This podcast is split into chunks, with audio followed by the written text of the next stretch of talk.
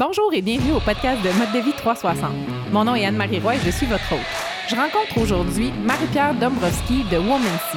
Oui, on va parler de femmes enceintes, mais surtout d'entraînement, d'alimentation et de mindset. Marie-Pierre a une approche qui est vraiment particulière et elle accompagne les femmes enceintes à prendre soin d'elles et à continuer à faire de l'activité physique elle amène des concepts, elle amène des programmes d'entraînement, des programmes alimentaires qui sont tout à fait indiqués pour la femme enceinte. On l'écoute nous parler de sa passion et à quel point elle peut transformer la vie des gens. N'oubliez pas de partager cet épisode parce que grâce à vous, on va inspirer un plus grand nombre de personnes à transformer leur mode de vie. Marie-Pierre Dombrowski, merci d'être avec nous au podcast de Mode de vie 360. Tu es la propriétaire de Womancy. Oui, merci à toi de me recevoir. Ça me fait plaisir. Qu'est-ce que Womancy? Euh, Womancy, c'est une communauté de remise en forme euh, spécialisée pour les femmes, les mamans et les femmes enceintes euh, en ligne. Donc, on peut souligner aujourd'hui que pendant qu'on fait notre podcast, tu es enceinte. Oui, enceinte, tu donc 14 semaines aujourd'hui. Oui, aujourd'hui, 14 semaines. Ça va vite. oui, félicitations. Et c'est ton troisième enfant? Troisième, quasiment back à back. Je suis tombée enceinte de mon garçon. ma fille, elle avait six mois. Je suis tombée enceinte, mon, mon garçon, il avait sept mois. Fait que donc, une belle fratrie rapprochée. Oui, oui. Et ça tombe pile poil aussi parce que ton projet euh, pour la mise en forme des femmes qui sont enceintes ou qui sont euh, mamans euh, vise définitivement les, la perte de poids, la mise en forme, l'acceptation de soi. Oui, exactement. Dans le fond, c'est de montrer aux femmes que, bien, premièrement, tout se passe pendant la grossesse. Euh, je dis souvent, le médecin nous remet une courbe de poids. Moi, ma première grossesse, j'ai appris que ça existait à 22 semaines. Mais euh, quand on a un IMC normal, on est supposé prendre entre 25 et 35 livres.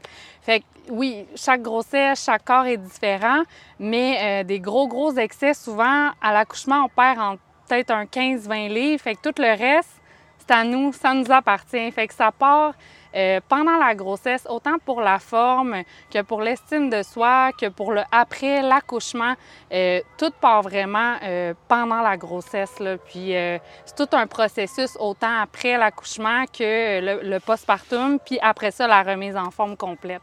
Donc, les, mamans qui pourraient craindre de s'entraîner pendant qu'elles sont enceintes, est-ce qu'il y a de, beaucoup de contre-indications ou il y a beaucoup de choses qu'on peut faire puis qu'on ne le sait pas? non, en fait, tout dépend de la condition physique de la maman. Euh, les femmes qui s'entraînaient avant la grossesse peuvent exactement faire la même chose pendant le premier, deuxième trimestre. Euh, à partir du fin deuxième trimestre, c'est sûr que les abdominaux, les grands droits, euh, c'est eux qui vont travailler le plus pendant la grossesse, donc c'est à bannir, mais on peut quand même travailler un peu nos obliques. également les sauts, vu que les ligaments sont mis à l'épreuve il y a un affaiblissement pour laisser le bébé grandir et la transformation du corps. Donc, on évite les sauts, mais euh, c'est ça, dans mes programmes, moi, je donne tout le temps les alternatives parce qu'il y a des femmes enceintes qui suivent les, challenges normales. Fait que, par exemple, une alternative au jump squat ou euh, tous les exercices, là, éviter les sauts puis les grands droits. Mais sinon, euh, rester actif pendant la grossesse, c'est profitable pour le bébé puis pour la maman. Quels sont les impacts positifs pour l'accouchement, par exemple, de rester active pendant la grossesse? Euh, il y en a plusieurs. Le premier, c'est évidemment euh, d'éviter euh, un surpoids pour le bébé, ce qui va prévenir les déchirures. Le fait que la maman est en forme aussi, la rémission est beaucoup plus facile après. Euh, puis vraiment, si on a un accouchement qui est plus facile, moins de déchirures, euh, euh moins de complications, tout ça, c'est lié euh, beaucoup aussi à la grosseur du bébé. tout ça va avoir un impact de rester en forme. Ça a aussi des effets positifs sur le mental.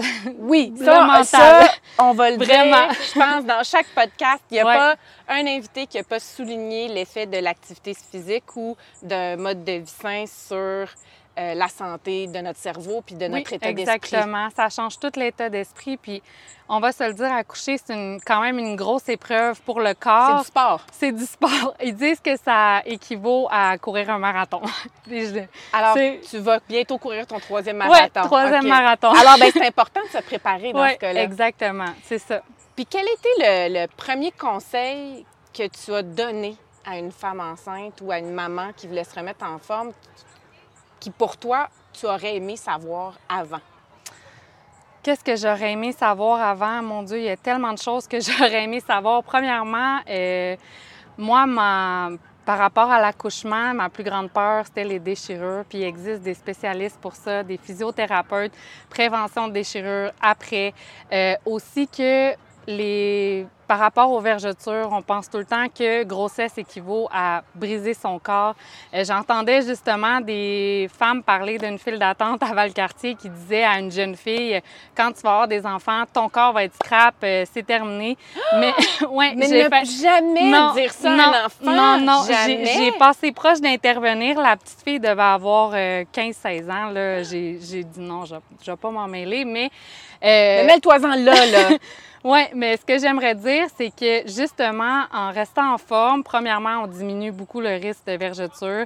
Euh, plein de trucs, boire de l'eau, euh, il y a plein de facteurs qui existent qui font que euh, ça va prévenir les dommages au corps. Il y a moyen de prévenir. C'est pas une fatalité pour le corps d'être enceinte. Puis tous ces conseils-là, moi, c'est sûr, j'aurais aimé ça les avoir avant. La fameuse courbe de poids aussi, tu sais, souvent on pense on est enceinte, on mange pour deux.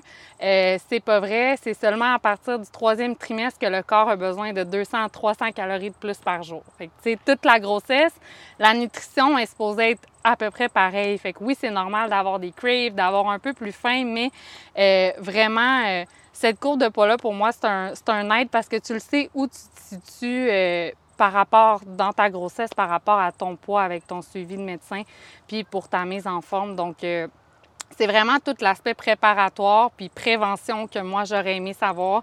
Euh, puis c'est ça aussi que j'ai donné à beaucoup de mamans enceintes. Comment te fait pour garder? J'ai presque pas eu de vergeture. Euh, comme je disais à mon deuxième, j'ai moins fait attention sur l'eau. L'eau a un impact incroyable. Ça joue sur l'élasticité de la peau. Wow. C'est incroyable. Fait que moi j'aurais aimé ça. C'est les premiers conseils. Bois de l'eau, bois de l'eau. Il n'y a pas une crème miracle. C'est pas en appliquant une crème que tu vas pas avoir de vergeture. C'est vraiment l'eau c'est intéressant que tu dises ça parce que l'eau, non seulement elle a un rôle ultra important dans ben, la, circulation des électrolytes, l'hydratation du corps, l'élasticité de la peau, mais aussi sur le cerveau. Donc, euh, dès qu'on est déshydraté, on perd des fonctions 2 oui. 2 en bas du seuil de déshydratation, c'est là que le corps, ça peut jouer sur l'humeur, ça peut jouer sur... Euh, tous les facteurs, 2% c'est pas beaucoup. En fait, on sait même pas qu'on est déshydraté à 2% On commence à savoir qu'on est déshydraté à peu près 7 à 10 qui déjà le, le, mal est fait. Le mal est fait, c'est oui, il faut y aller en prévention. exact. Et euh, tu parles des suivis de médecins. Euh, dans les cours prénataux, on ne parle pas nécessairement d'activité physique. Ça ne sert à rien.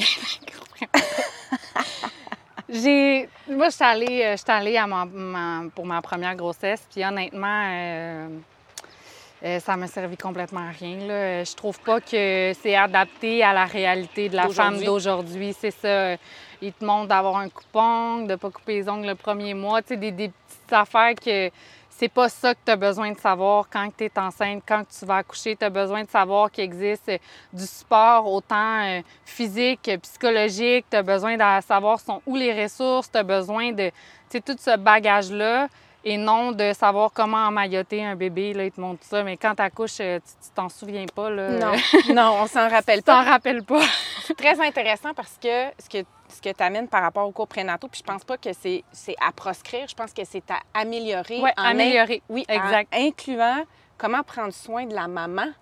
Pour prendre soin du bébé, ça part de là. Je veux dire, c'est, aussi simple que ça. Oui, Prendre soin de la maman, si on montrait aux mamans ou on leur on, partageait l'information sur comment les mamans prennent, prennent soin d'elles pendant la grossesse, les hôpitaux auraient probablement C'est vrai, c'est vrai, c'est vraiment de l'adapter, comme tu dis. J'adore l'idée parce que tout le long de la grossesse, c'est vraiment, euh, c'est focusé beaucoup sur le bébé, le bébé, le bébé. On accouche chez le bébé, puis on a un suivi deux mois après pour savoir comment qu'on va. À part ça, euh, on est laissé à nous-mêmes. Totalement. C'est comme euh, débrouille-toi, vas-y. Puis, tu sais, être maman, euh, on dit souvent, on t'accouche, puis tu le sais, non, on l'apprend. On l'apprend. Le premier, on l'apprend, on appelle, OK, ça, c'est normal, OK, non, on le sait pas. C'est comme n'importe quoi dans la vie, on apprend ça. Donc, de mieux préparer la maman, d'être aussi axé sur le bébé que sur la maman pendant la grossesse. Je pense que ce serait une amélioration à avoir qui pourrait passer par des cours euh, prénataux qui, qui en donneraient davantage. là. Ça serait une bonne idée. Là, on va reformer les cours prénataux du Québec. Ça y est. Mais je pense, on passe le message. Tu sais, Ouais, Passons on le passe le message, message. que ce serait important. Donc, ça prend encore plus de professionnels comme toi. Puis, je pense que ton projet est parti aussi euh, d'une recherche que toi, tu faisais. Tu n'as pas Oui. lâché prise. Hein? Non, dit, non. non, moi, j'y crois pas. Tout le monde me dit, c'est pas vrai que tu reprendras pas ton corps d'avant, que le corps est déformé, notre corps change. Effectivement, notre corps change. Oui, on peut oui, avoir ça les change. hanches plus larges, on peut avoir différentes choses. Mais les hanches, j'ai fait des, des recherches, puis c'est seulement 0,5 cm que nos hanches s'y élargissent. Fait que c'est même pas un tour de taille.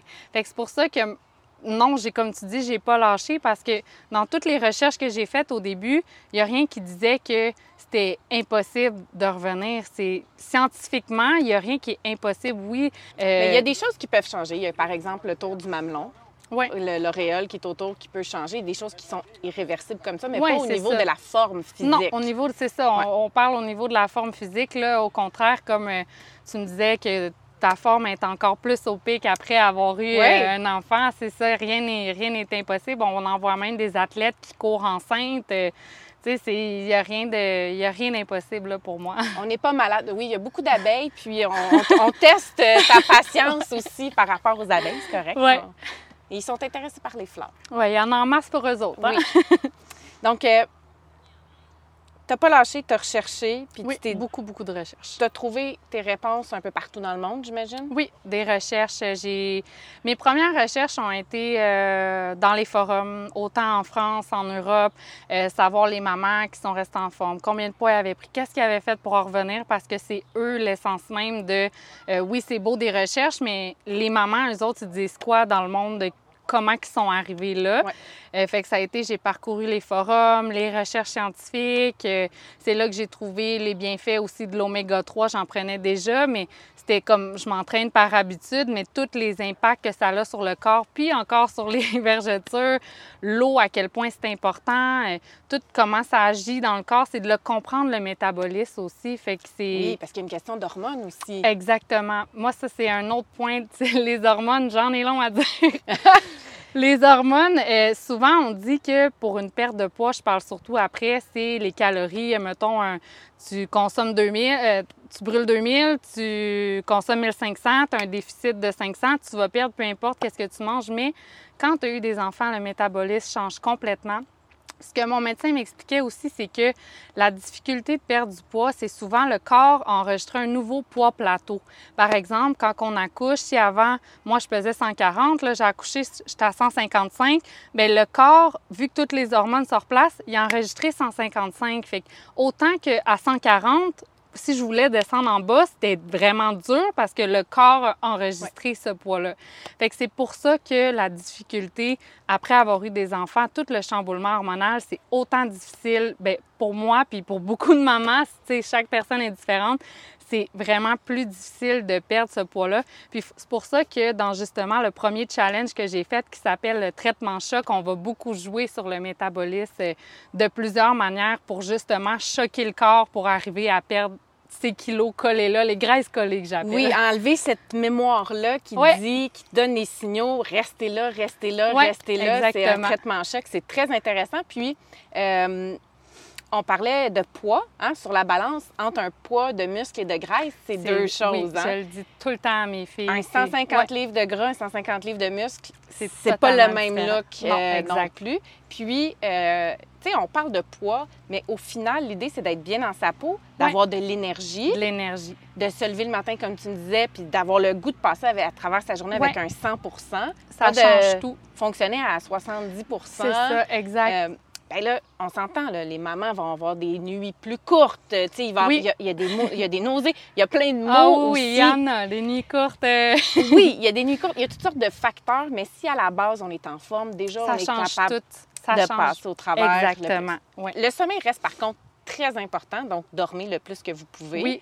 le plus souvent que vous pouvez. Puis même si vous avez jamais été une personne, je pense, qui faisait des siestes dans la vie, puis c'est impossible de faire une sieste, je pense que c'est le moment d'apprendre à faire des siestes. Oui, exactement. Les siestes. Dormir quand bébé dort. Oui, Ça, c'est vraiment euh, pour mon, ma première, je ne l'ai pas faite. Pour mon deuxième, je le faisais un petit peu plus parce que je savais l'importance euh, du sommeil, euh, tout sur l'impact de la récupération aussi, c'est important.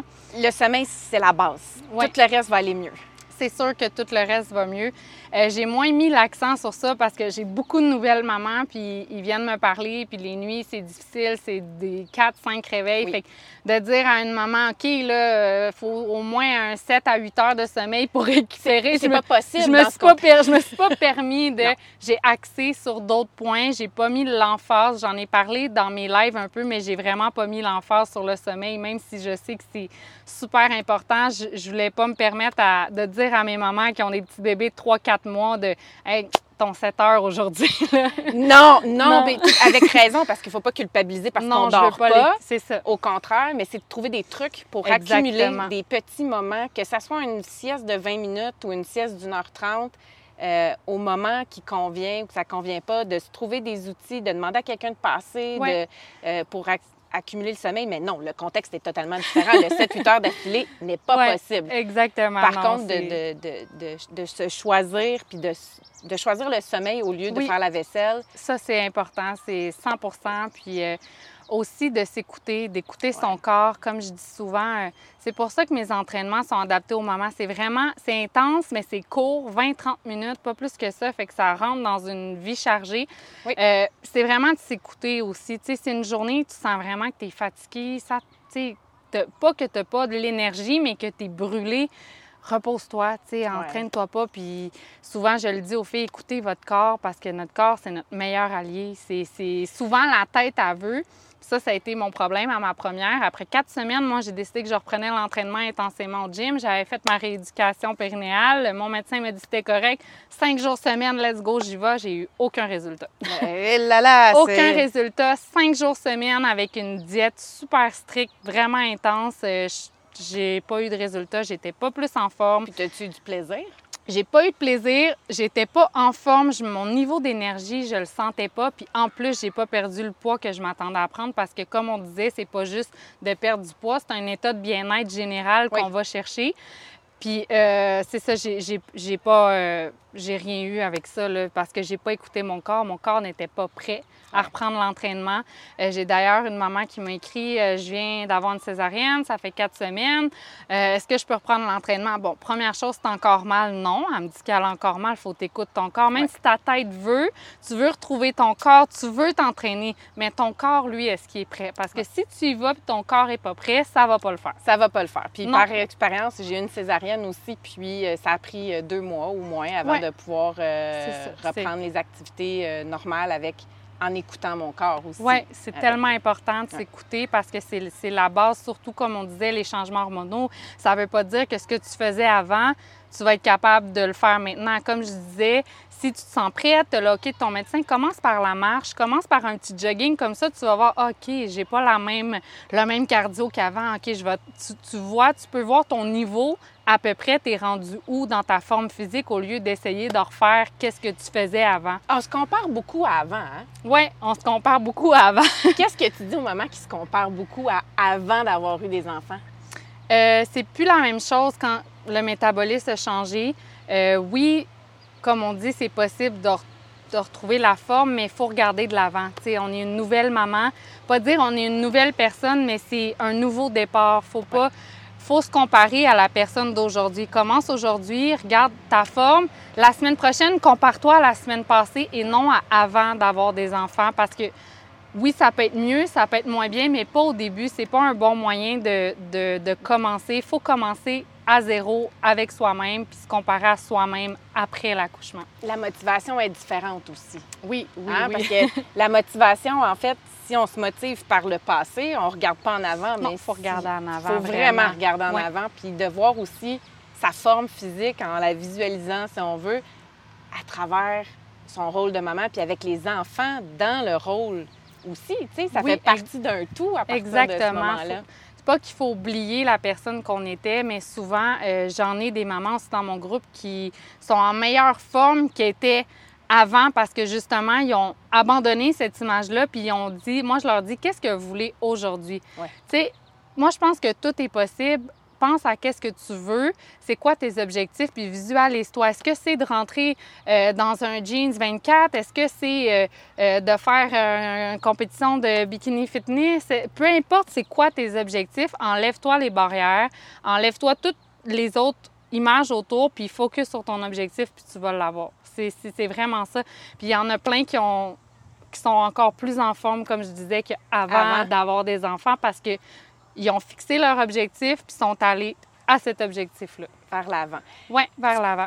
Tu parlais de rééducation périnéale tout à l'heure. Ah, Est-ce que ça fait partie des exercices que tu proposes? Oui, ah, c'est super important. Si une fille, une nouvelle maman euh, qui a accouché entre 0 et 6 mois veut bien m'écrire, parce que je les connais pas toutes des fois, ils viennent pas m'écrire, mais c'est la première chose que je demande, euh, ce que tu as fait ta rééducation. Euh, plancher pelvien pour éviter la diastase aussi, c'est super super important. c'est l'écart euh, Oui, l'écart entre les abdos. Par exemple, euh, une personne, une maman qui va recommencer l'entraînement euh, un mois, qui va faire des abdominaux sans avoir fait sa rééducation, ça peut créer une faiblesse. Même au plancher pelvien, créer des fuites urinaires à long terme, c'est vraiment pas bon parce que tout le plancher pelvien, c'est tout ce qui soutenait les organes. Les organes, le bébé, c'est vraiment, ça a été mis à rude épreuve, puis c'est comme un muscle, il faut, faut le retravailler avant de pouvoir retravailler les autres muscles.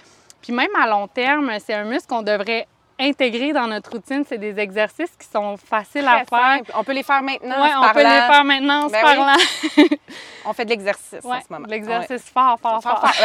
super utile en plus. Oui, fait que c'est vraiment, euh, c'est important. C'est un muscle qu'on devrait travailler comme les autres pour la santé, même en, avec les années pour prévenir les problèmes au niveau de, des fuites urinaires. Oui, exactement. Tout à fait. Parce que Hein, on vieillit un jour. On vieillit, c'est ah ça, on vieillit, puis euh, personne à l'abri. personne à l'abri. Non, exactement. J'ai quelques questions en rafale pour toi. Oui. Ta couleur préférée? Rose.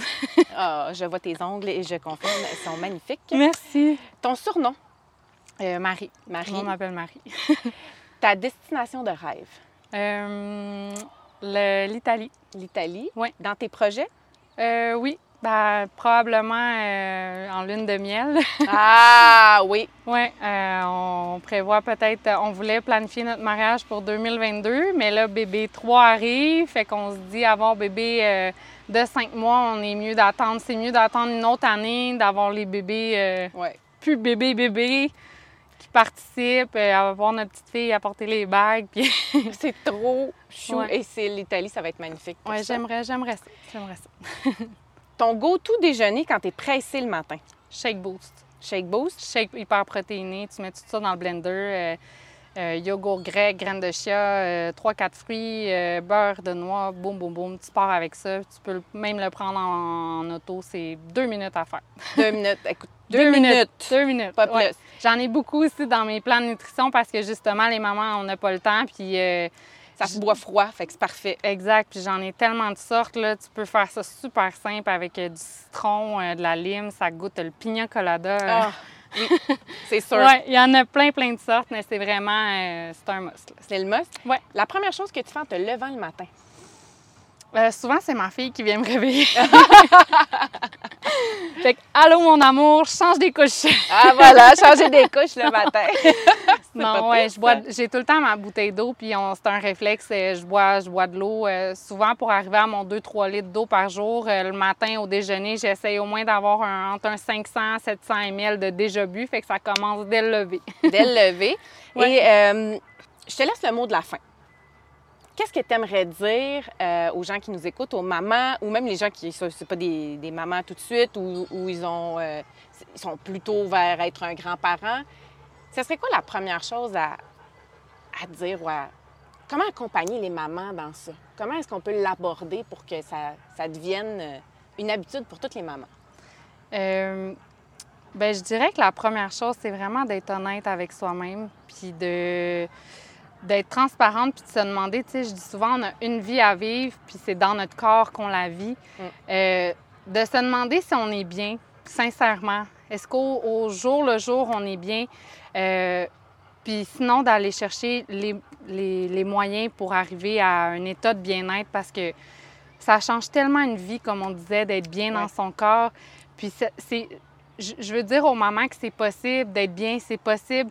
Peu importe c'est quoi euh, c'est quoi vos objectifs. Vous pouvez arriver à cet état de bien-être-là. C'est pas juste par un chiffre, c'est pas juste par une perte de poids, c'est vraiment un mode de vie, un état général.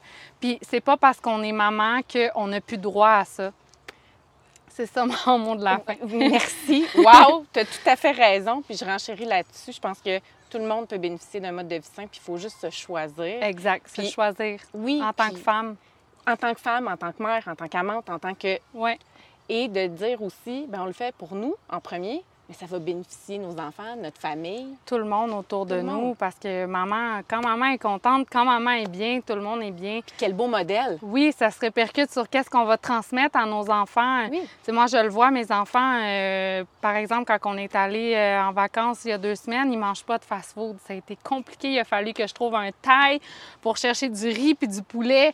Ça n'a pas de bon sens. J'en, j'en revenais pas. Ils, ils mangent, ils veulent pas en manger parce qu'ils n'ont pas été habitués Non. à ça. Fait que, tu sais, ça va se, récupé- euh, se répercuter dans leur mode de vie à eux aussi plus tard de prendre des bonnes habitudes. Les valeurs, ça part de là. Oui, ça même part. si ça détourne, ça revient. Oui, c'est normal. Comme Ben je disais tantôt, on a tous des hauts, des bas. Il n'y a pas de perfection. Même moi, j'ai des semaines que je suis moins à cheval. Puis la perfection, ça n'existe pas. Fait que c'est vraiment d'y aller euh, au jour, pas au jour le jour, mais de si on a une mauvaise journée ou on tribouffe, euh, on mange des cochonneries, ben de pas se taper sa tête puis de dire OK, demain c'est une nouvelle journée, aujourd'hui c'est une Oui. nouvelle journée, puis euh, d'aller de l'avant tout le temps avec ça là, parce qu'il y a personne de parfait. Euh, On va même si on a un mode de vie sain, je suis sûre que on se permet une crème glacée puis on Ben en oui. mange des fois on est pressé, ça peut arriver qu'on qu'on- qu'on- qu'on a de l'écart comme tout le monde là, il y a, Puis un il y a mode pas de de vie sain, perfection. Un mode de vie sain, c'est l'équilibre aussi. Exactement. C'est 80 l'équilibre. de ce qu'on Ouais. fait qui définit notre mode de vie sain. Le reste du 20% on vit notre vie comme des êtres humains qui ont une vie à vivre. Bien, c'est ça. Moi, euh, dans mon modèle de stabilisation long terme, euh, les filles me demandaient souvent comment je faisais. Euh, souvent, moi, la semaine, je vais vraiment bien manger, puis la fin de semaine, j'ai pas de privation. Euh, la fin de semaine, je mange qu'est-ce que je veux, je calcule pas. Le lundi, on repart, mes preps sont faites, mon entraînement est fait. Fait que c'est vraiment comme ça que euh, je maintiens ma forme, que je maintiens ma santé, puis mon poids aussi à long terme. Oui. Tu sais, la semaine, c'est vraiment euh, c'est important. Puis autant que c'est important de se permettre des plaisirs parce que d'être tout le temps dans la privation, ça vient. C'est dangereux. C'est dangereux parce qu'à un moment donné, quand la ligne, quand la limite elle pète, c'est- ça y va dans le sac de chips puis dans le chocolat, puis c'est pas juste un peu. Là. C'est ça. Tu sais, mon premier challenge, j'ai été un peu plus restrictif, mais c'est quatre semaines. Puis je disais aux filles de ne pas le faire plus que quatre semaines parce que justement, ça peut créer ça. Puis j'ai des filles qui me demandaient s'ils pouvaient le continuer parce que ça allait bien.